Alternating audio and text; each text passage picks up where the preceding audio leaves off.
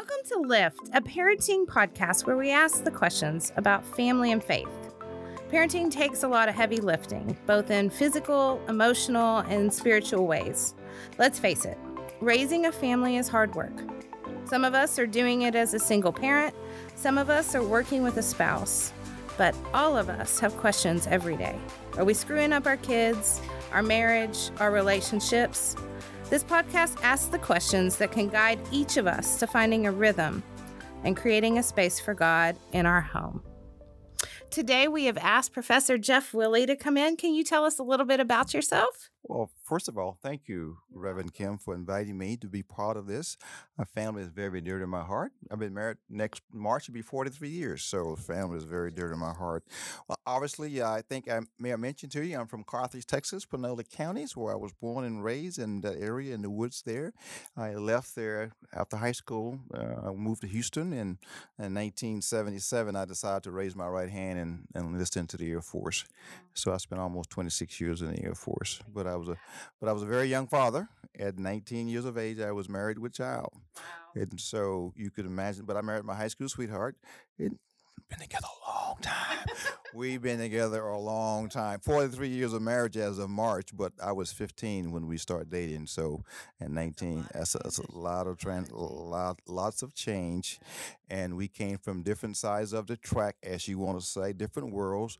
My world was extremely, uh, as we say, poverty-stricken com- compared to American standards. But obviously, I've traveled the world, and I realized that I was very well off, very well off. But obviously, as a child, you don't know that. You just know your conditions compared to her world is slightly different. So I married up. There you go. I married up. And she's a year older, so I'm still wet behind the ears. So what do you do for a living now? I, well, how do I describe that? How do I describe what I do for a living? It's just I take care of people. I serve people. That's my focus. My motto right now is serving and adding value to people. People are my business. I am a, obviously a college professor. I'm an international speaker. We do mission trips. I've co-pastored a church, uh, Air Force junior R O T C instructor, um, leadership coach, personal coach, leadership development coach. Those are the type of things I do. Whatever I can do to serve and add value to people's lives, uh, internationally as well as locally and as well as around this country. But that's my focus. That's my passion. That's my purpose right now, is to be able to do that. And that's what I focus on consistently. That wakes me up in the morning times, and that keeps me up late at night because I'm always working on the next project to be able to add value to people's lives. Well, it already added value to mine. Somebody forwarded me an article that you wrote um, in two thousand eighteen is the date that I have from it, and it talks about life and death are in your words. Um Can you give us a summary of that article? And I'll link it to the page if people want to see it. But why do you think words are so important? Extremely important. And we know that life and death is in the tongue, and uh, in regards to what you say. I, I like to share this story to, to emphasize that point, the impact of life and death. And I can give you the scriptures to support that as well. And, of course, folks can go to and look at the scriptures to see how life and death is in the tongues. But before those words are ever manifested, they are thought. There are some type of beliefs that comes out of that, because we are made by our thoughts, and our thoughts e- eventually become our reality if we don't shift our thinking. So, and so what those words are definitely a manifestation of what's really inside of you or the person that's speaking those words and how they feel ab- primarily about themselves, and they project they project their inadequacies on others through the words, and those words, especially when you're dealing with children. The story that sticks out with me significantly, that shifted that for me, happened to me primarily in two grades. And I am sixty-two years old, be sixty-three this, this year, but the impact of words is very, very powerful, because they will stick like glue, and they, and they will stick into your brains, and they become your focus and your vision if those if that's not a shift. Obviously, it became a shift in my life, but let me share the story. In the seventh grade was the first year of integration for Carthage Independent School District, in nineteen seventy seventy-one school year. The whites and blacks start going to school together, and I'm in a teacher's class. This is my first time being in a class with uh, definitely different race students, because we went to segregated schools up until then, and my first teacher was a white teacher, white female, and my name is Jeffrey Willie. But that could be Willie Jeffrey very easy based on where you are in the country. And so asking a young person to stand up and introduce himself, and I introduced myself as Jeffrey Willie. And the response from that teacher was very, very demeaning. Boy, don't you know your name? It didn't make me feel very well. And so as a seventh grader, you feel very, very small in front of your peers. But I was raised by a father to understand that and be able to deal with that in a very, very proactive way instead of a reactive way. I obviously take my seat. But that was not the one that I want to share, and that was not in the article. The one that's in the article happened in the eighth grade. In the eighth grade, as a thirteen-year-old or fourteen-year-old, whatever my age was that time, I'm in a class with obviously mixed students, and but there's five us African-American boys in the back of the room, and we are being African-American. We are being boys. We're not paying attention. And we in the room with a, with, with a math class, an eighth grade math class. During that time, you only need two tracks of math to graduate school, algebra and geometry. So the advanced students, of course, was taking more high level of math. So we're playing, and the math teacher looked at us young men and said, you boys are stupid. You're never going to mount anything, so do not take math or algebra in the ninth grade.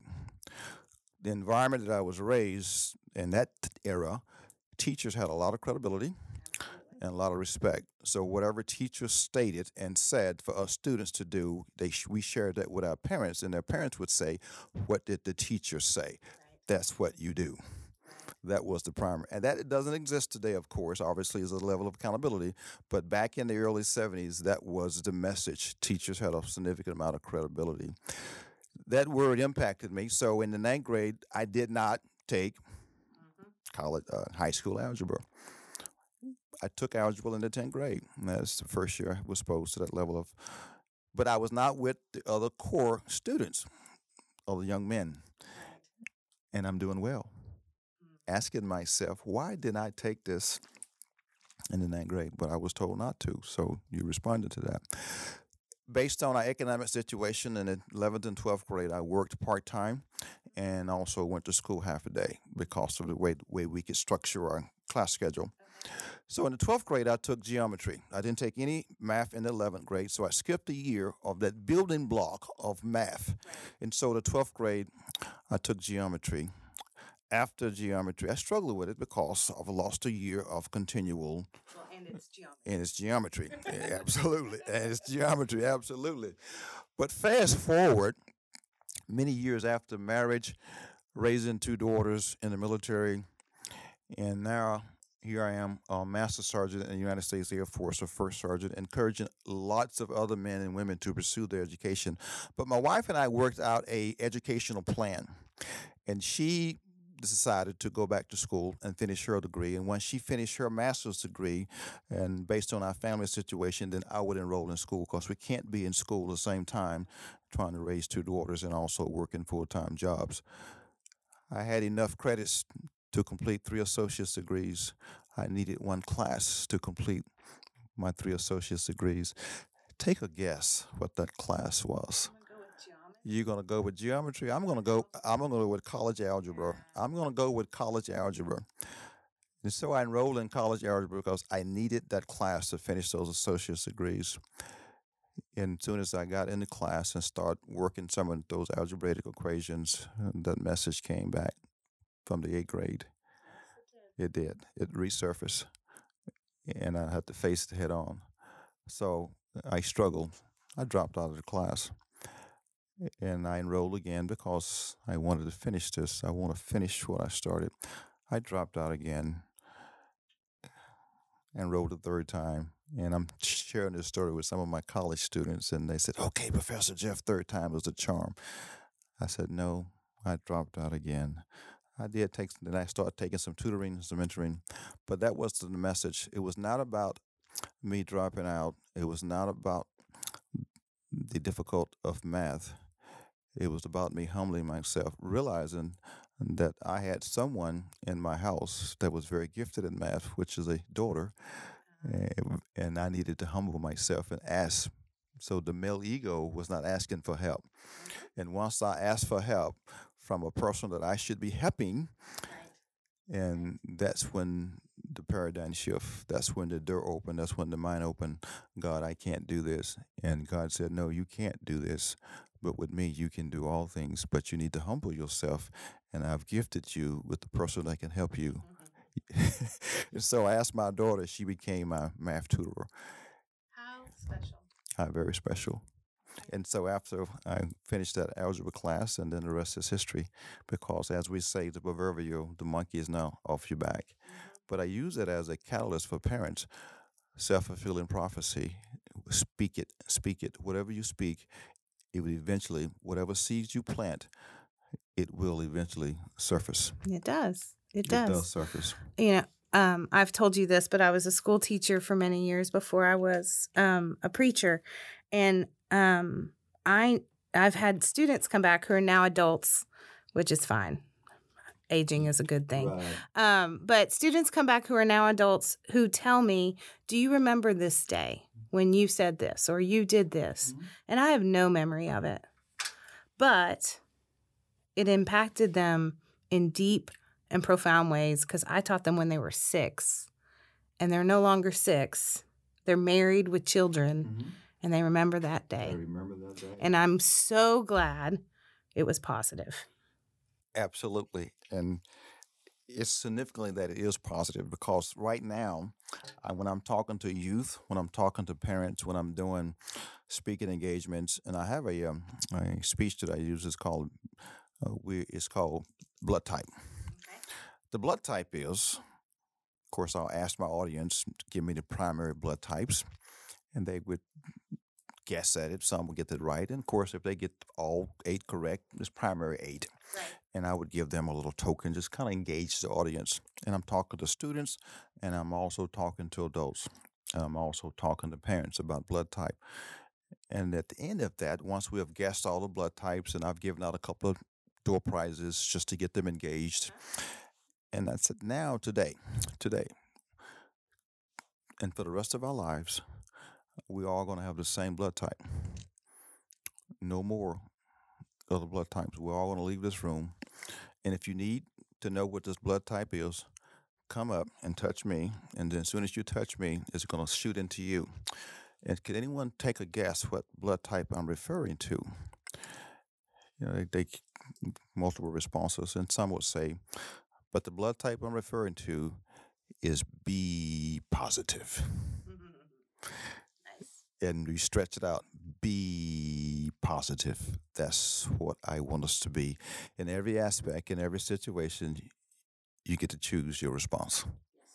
And so now you get a chance to choose your response. The impact on being positive, you just reduce the level of stress in your life and the level of stress and the, the impact of people around you as well by being positive. You live longer and you're happier by being positive. Yeah, perspective is... Can change the world. Can change the world. So tell me, um, in your article, you talk a lot about expectations, word choice, and behavior. Yes.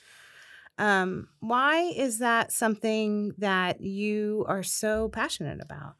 This is a person and a uh, quote I use quite a bit, and the author is unknown. I can't even. I even did my homework try to find his author. I even did a little placard and put it on the wall for my students and say, "Low expectations from a teacher will cause a child to fail a test.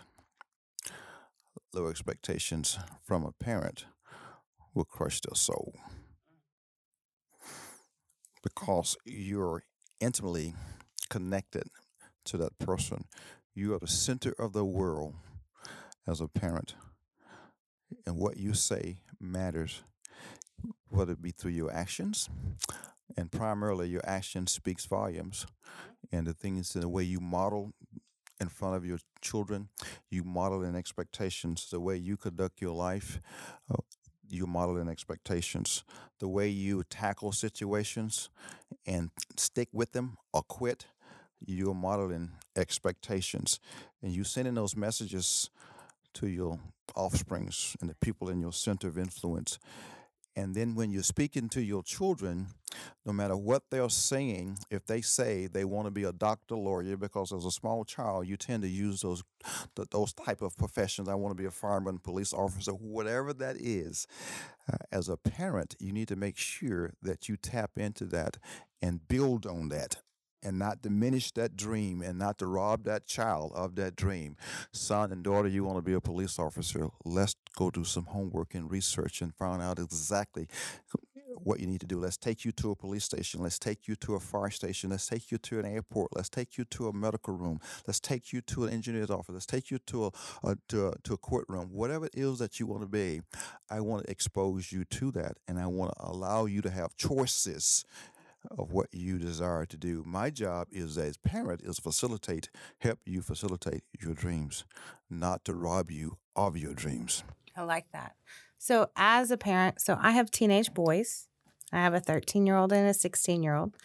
Days can be interesting with the dynamic of teenagers in my home.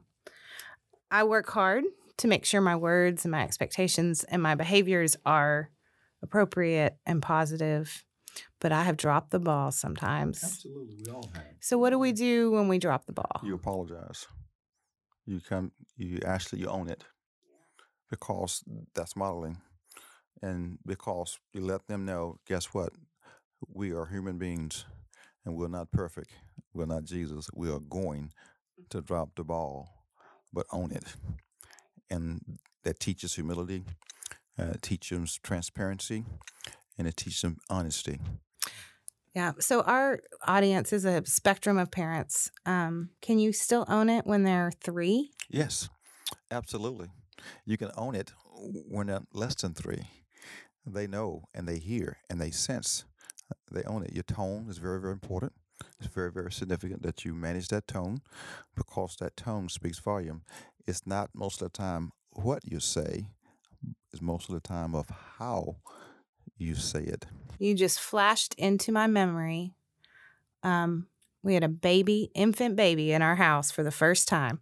And my mother-in-law had come to stay with us to help us out. And I was rocking him to bed, and he was screaming and crying and fussing.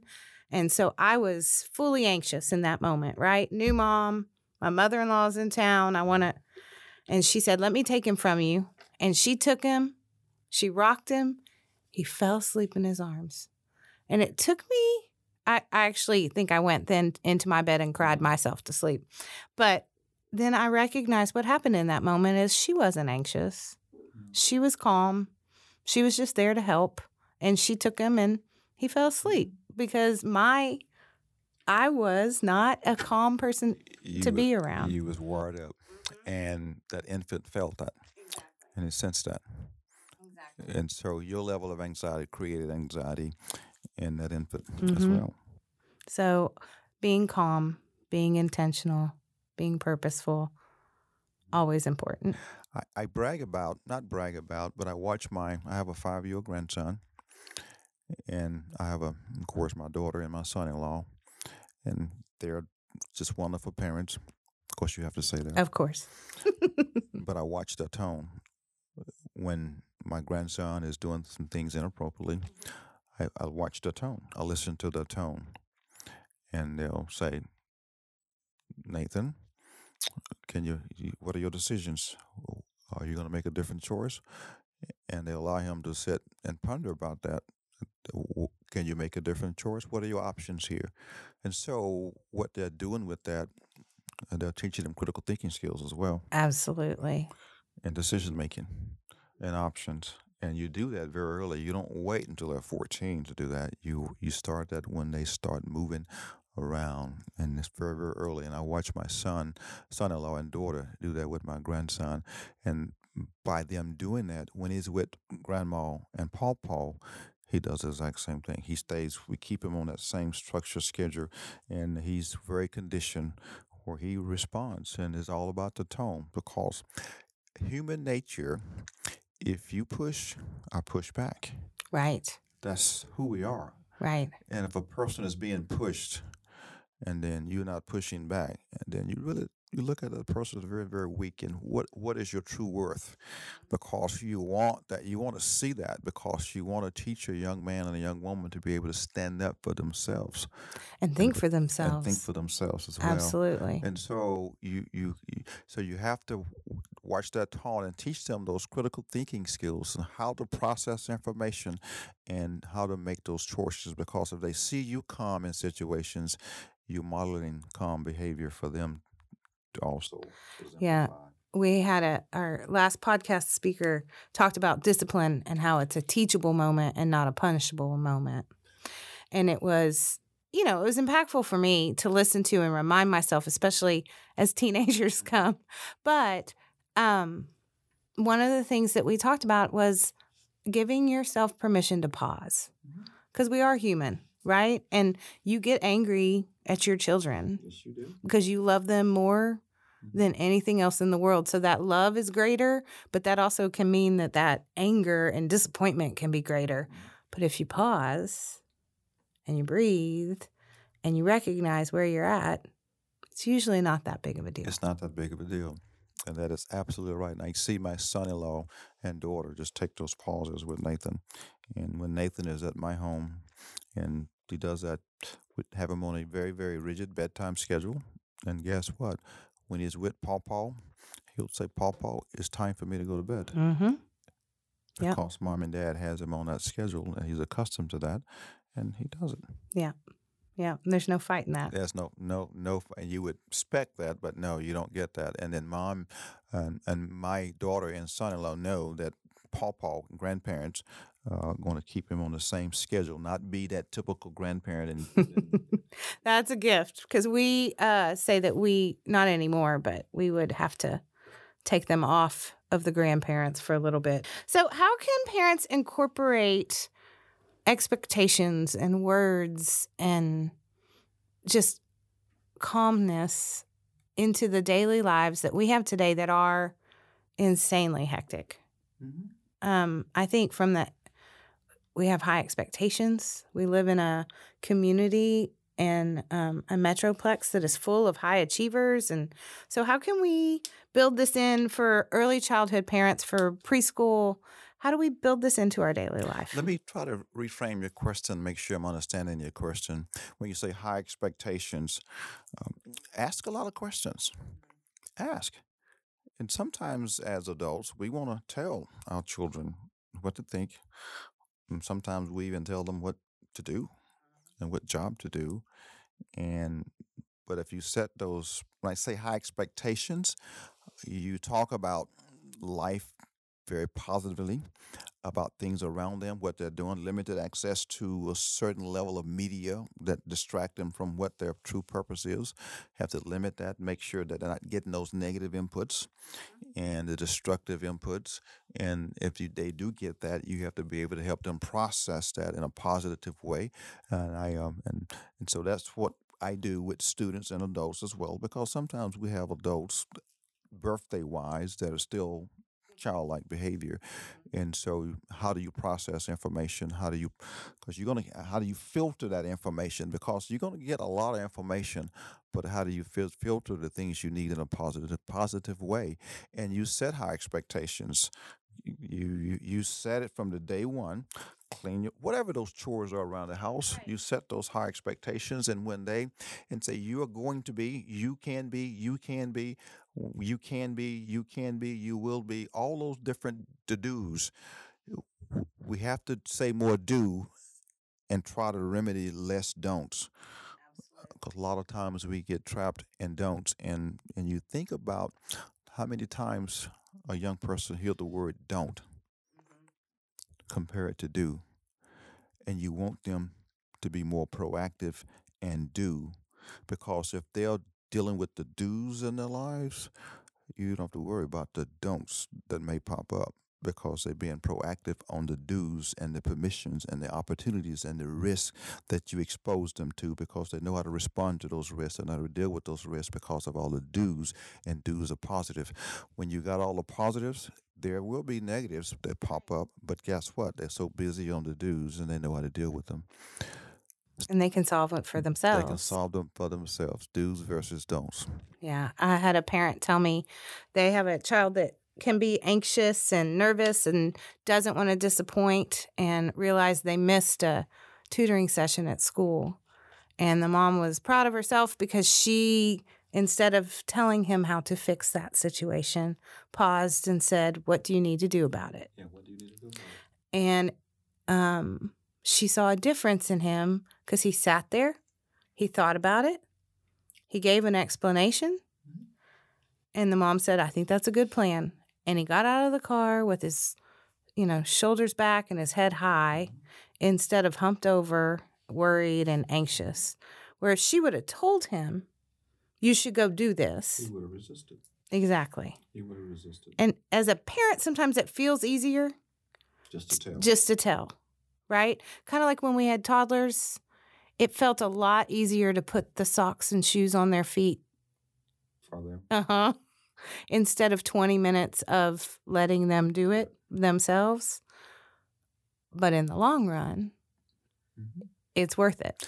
You look at the domino effect of that by you putting the socks on and the shoes on, because it's easier for you to do so. Now you have set the expectations for them to do other for you for for the parent to do other things. Well, my mom is going to do this for me. My dad is going to. My parents, primarily my parents, will do this for me. I don't worry about that. I see young men, a lot of teenagers in their sixteen and seventeen have never purchased their own clothes, don't even know what size clothes they wear. Wow. I don't, I don't know what size shoe. I have watched some teenagers that can't even tie their shoe. I've seen that too. There's so many shoes these days that don't have laces. They have laces. And they just never learned. Never learned. And the ones that has laces, they just don't tie them because they don't know how. And that's not their fault. This environment that they're in. And so uh, I'm encouraging parents to just allow your children, allow your offspring to just let them do. Let them take risk. If you see them jumping on the bed, and they will. Right. Okay, how are we going to do this safely? Or are we going to go to a trampoline park so they can jump? Mm-hmm. Because they're expressing some high energy. Right. And so so are you going to are you going to submerge or squelch that high energy, because that's a God-given that the energy is for a reason. And so don't squeeze it out of them, because if you tell them don't, eventually you're going to squeeze the gifts out of them, and you don't do that. My youngest daughter is an attorney, and growing up, very talkative, gift of gab. Somehow she got that from somebody. I wonder else. where. I wonder where she got that from. I have no idea. But I thank God the opportunity to understand that, that my wife and I didn't suppress that. Because the thing, the things that we want to do, please just stop. That's the first thing we want to do. But we have to channel that, mm-hmm. and use some wisdom with that this time, this time. Because if we don't suppress that, do you think that she could be in the courtroom as an attorney right now? No, sir. Because attorneys have to be able to do what? They have to talk. They have to learn to debate and and defend herself and defend her clients. And so that was a gift that God has given her. And as, as a parent, we don't need to, we need to develop that gift and channel that energy. And so we have to be very careful when we see our sons and daughters doing certain things. That is not of the enemy. That is of, everything is of God. It's good. And it's good based on your perception. And based on your paradigm. So I see it as good. How do I channel that? When I see young men and women doing certain things, it's not it's not negative, but it's I wouldn't want them to do it because of my own insecurities. Right. But how do we channel that in a positive way? How do we help them make better choices in a positive way? How do we use our tone to help them make better choices in a positive way? That's the main thing. You want them to be young adults. and, and Absolutely. And, successful. And successful ad- adults. Yes. I say right now my job is to keep you safe and get you ready. Get you ready. Because, I mean, mm-hmm. I love them, but we have six years left with children in our house. And some days we're counting down those six counting years. Those six years, absolutely. I know I'm going to mourn them too, but. but um, I, I I say that as well. As a, as a parent, you, oh, you you have those, but as soon as they're gone, oh my goodness, it's tough. So my sixteen-year-old just got a job. It's something we require in our house. If you're going to have a car, you're going to help pay for it. Right. And my husband and I, even though that's a requirement, we kind of mourned it the other day because we realized he's, you know, he's got a lot going on. We're not going to see him anymore. He's going to be passing in the night. But with his friends, right, things and right. I, it'll prepare us for when he leaves. It, it's going to prepare you. Well, we um, end each podcast with this question. If you could pick child, teen, and adult and tell them one thing about this subject. So you have to pick an age.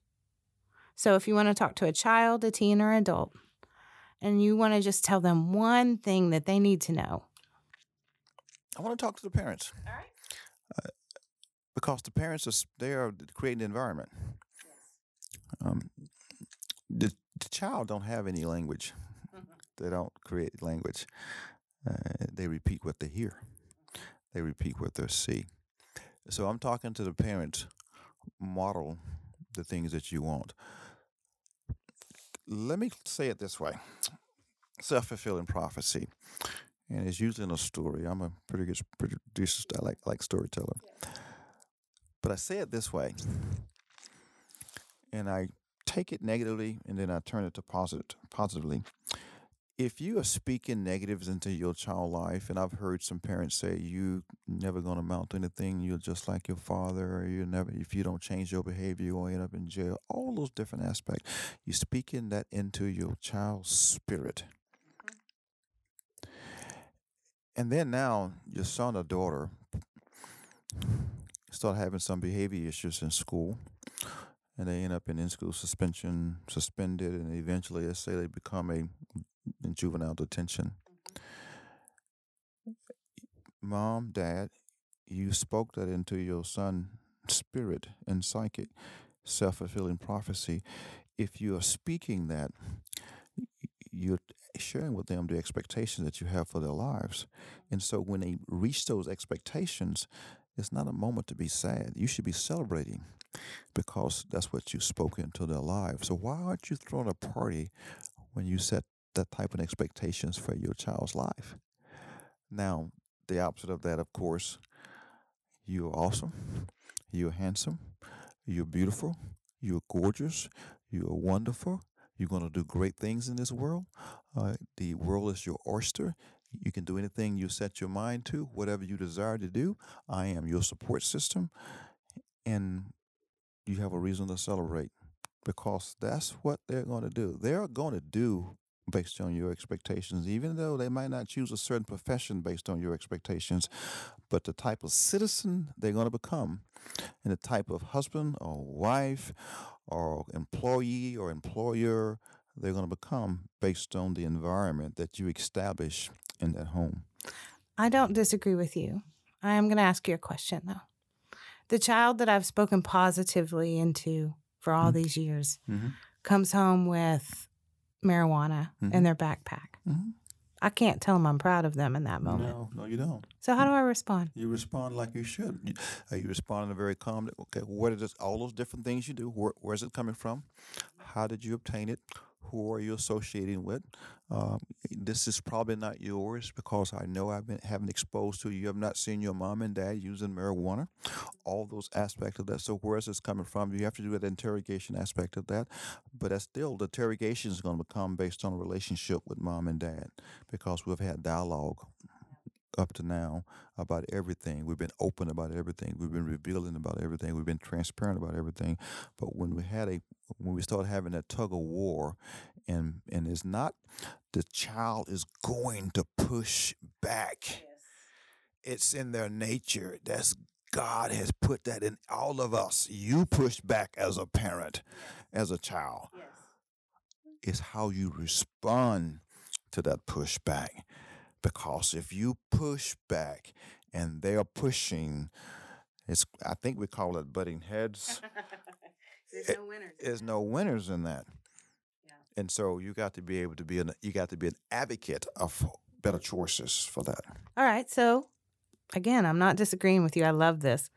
my three-year-old is getting ready, and I give them expectations, and they, instead of doing what they're going to do, they bite their sister, they draw on the wall, they do the three-year-old things that they do. I can't tell them that that's amazing. How do I deal with that? Well, what are you going to give them to draw on and draw with? Because as a three-year-old, you know, you're going to have chalks all over your house. You, you that's what you're going to have toys all over your house. And then you got to help them pick those. In other words, work as a team. Next time you want to draw on the wall, let's draw on the wall together. Let's give you another wall to draw on. Let's give you this. We're going to set this wall aside, and that's going to be your wall. And you can draw on that wall as much as you like, because eventually you're going to be a Picasso. Yeah, you're gonna eventually going to be a Picasso. To me, is um, I guess in my stage in my life, and, and I'm looking back, especially now, I'm finding a way to shift the paradigm and saying it is good. It's a matter of perspective. It is good. If my son is taking out the garbage and the trash is falling out of the garbage while he is taking it out, I can see it in my head. He's still taking out the garbage. What are the process? How do you want to? How can you keep this garbage inside the garbage bag? Because there's probably some wet containers inside the garbage bag, causing the garbage bag to open up, and he is not watching it. He's just dragging it. And then sometimes we respond inappropriately because we see moisture on the floor, or we see cans in the driveway. But Mom, I'm taking out the garbage. That's the typical response. And so how now the focus is to get all the garbage into the garbage can.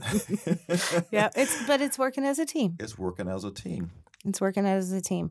Well, I hope that this podcast today can just help parents remind themselves that speaking into their kids' life in a positive, calm way can help establish true joy.